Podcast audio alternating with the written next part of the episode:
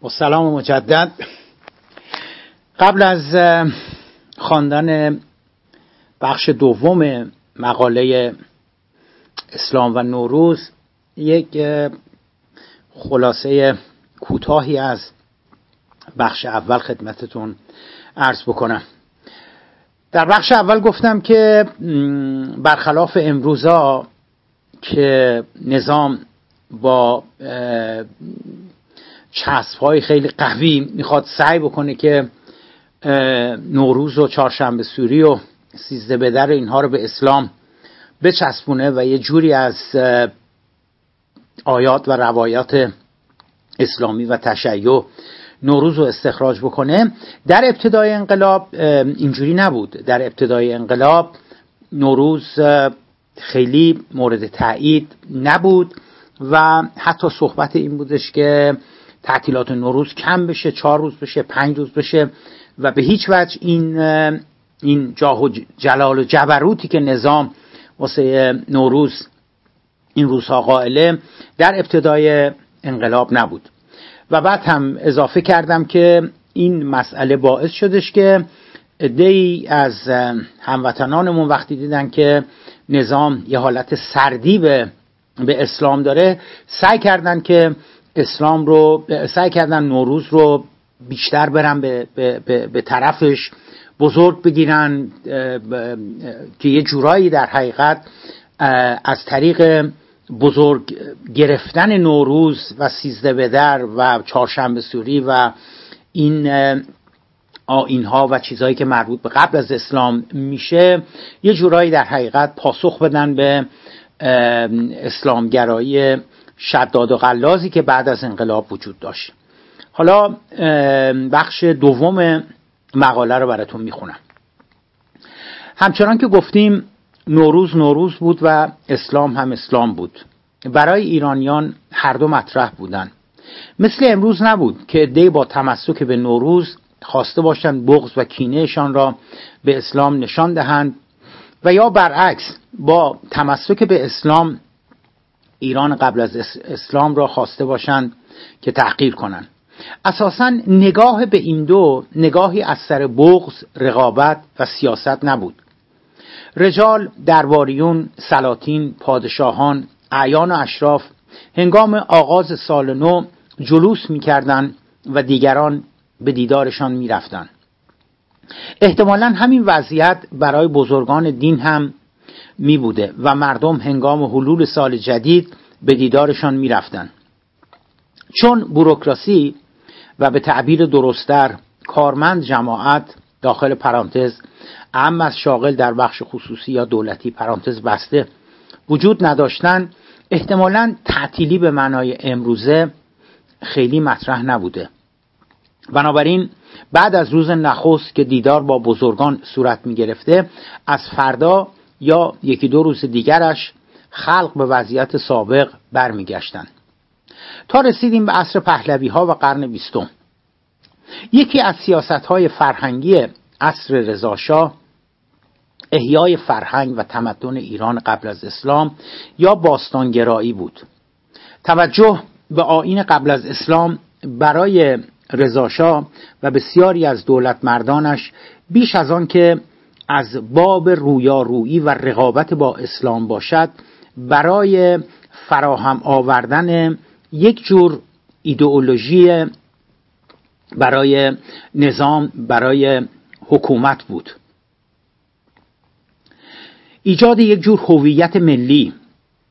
ایران باستان در حقیقت به دنبال آن بود که برای نظام تازه تأسیس شده پهلوی ها یه جور ایدئولوژی یه جور عقبه تاریخی به وجود بیاره. قطعا این سیاست در جهت رویارویی با اسلام نبود. چرا که دست کم در آن مقطع اسلام اساسا هیچ خطر تهدید و تعارضی با حکومت جدید یعنی با حکومت رضاشاه نداشت. رضاشاه در تهران حکومت می‌کرد و علما در قوم و نجف یا مشد به دنبال امور حوزوی خودشان بودند. ما بینشان انس الفتی ما بینشان انس الفت چندانی وجود نداشت. اما در این حال دشمنی و درگیری و تعارضی هم نبود. البته ممکن است در میان برخی از مسئولان و صاحب نظران و دولت مردان عصر رضاشاه احیا یا توجه به ایران قبل از اسلام یک رگه های از ضدیت با اسلام و عرب نهفته بوده باشد. به هر حال آنچه مهم بود ابعاد عملی و اجرایی باستانگرایی بود. چرا که در عمل یکی از جریاناتی که به راه افتاد زدودن لغات عربی از فارسی و جایگزین کردن آنها با ترکیبات و الفاظ فارسی بود. یعنی دقیقا همون کاری که امروز فرهنگستان جمهوری اسلامی ایران هم همون کار رو انجام میده. یعنی زدودن زبان فارسی از لغات عربی. در این حال توجه به مراسم سنت ها آداب و رسوم ایران قبل از اسلام بزرگداشت شاهنامه و فردوسی نوروز آداب و رسوم جمشید هم البته بخش دیگری از این جریان باستانگرایی بود.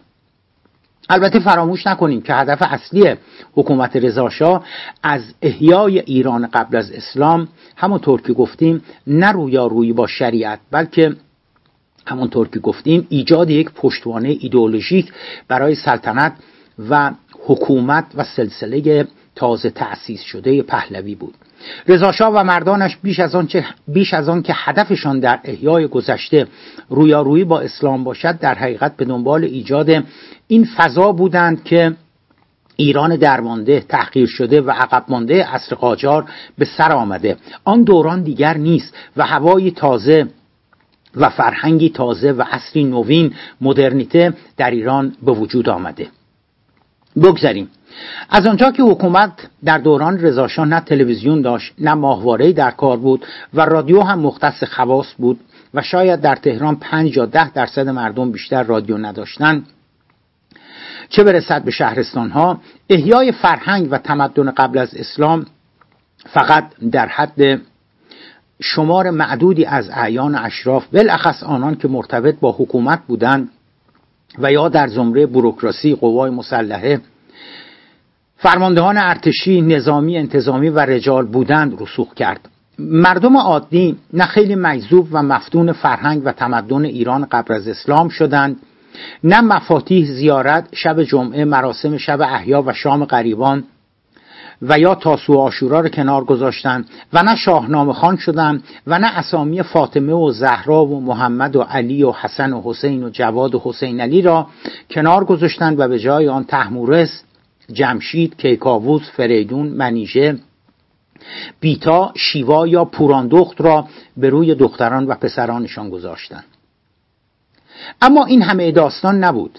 قشت یا گروه اجتماعی که علالقاعده مشتری یا و یا خریدار فرهنگ پارسی میبایستی می‌شد یعنی اخشار و لایه های تحصیل کرده جامعه دانشگاهیان علا رقم تلاش های حکومت اکسیر حقیقت و شراب روحانی را در جای دیگری یافتند.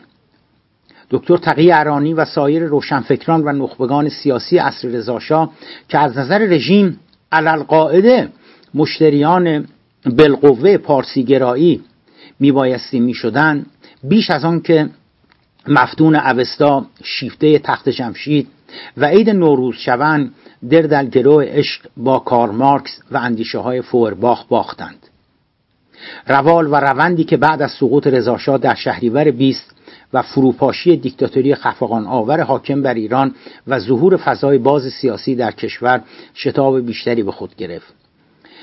اقبال پرشور و گسترده روشنفکران، دانشجویان، نویسندگان، نخبگان سیاسی، هنرمندان، فعالین سیاسی و آزادیخواهان ایران به ادبیات چپ و مارکسیزم نه جایی برای فرهنگ و تمدن ایران قبل از اسلام باقی گذاشت و نه پارسیگرایی و باستانگرایی دیگر سکه رایج بود. بنابراین نوروز همچنان نوروز ماند. نه چیزی با آن افسوده شد و نه ارج با آن کاهش یافت. به جای نوروز سال روز اول ماه می که مطابق می‌شد با 11 اردیبهشت یعنی روز جهانی کارگر سال روز انقلاب اکتبر در روسیه سال روز شهادت دکتر تقی ارانی سال روز تولد کارل مارکس و لنین و سایر انقلابیون.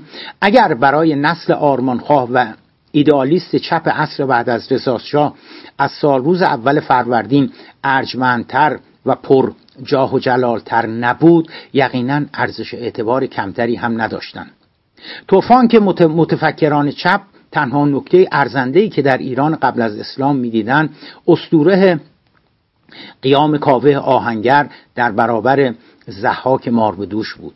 کاوه سمبر پرولتاریا زحمتکشان و استثمار شده ها بود و زحاک هم علالقاعده مستاق بورژوازی سرمایداری امپریالیزم و به زبان امروزه استکبار جهانی به رهبری آمریکا بود.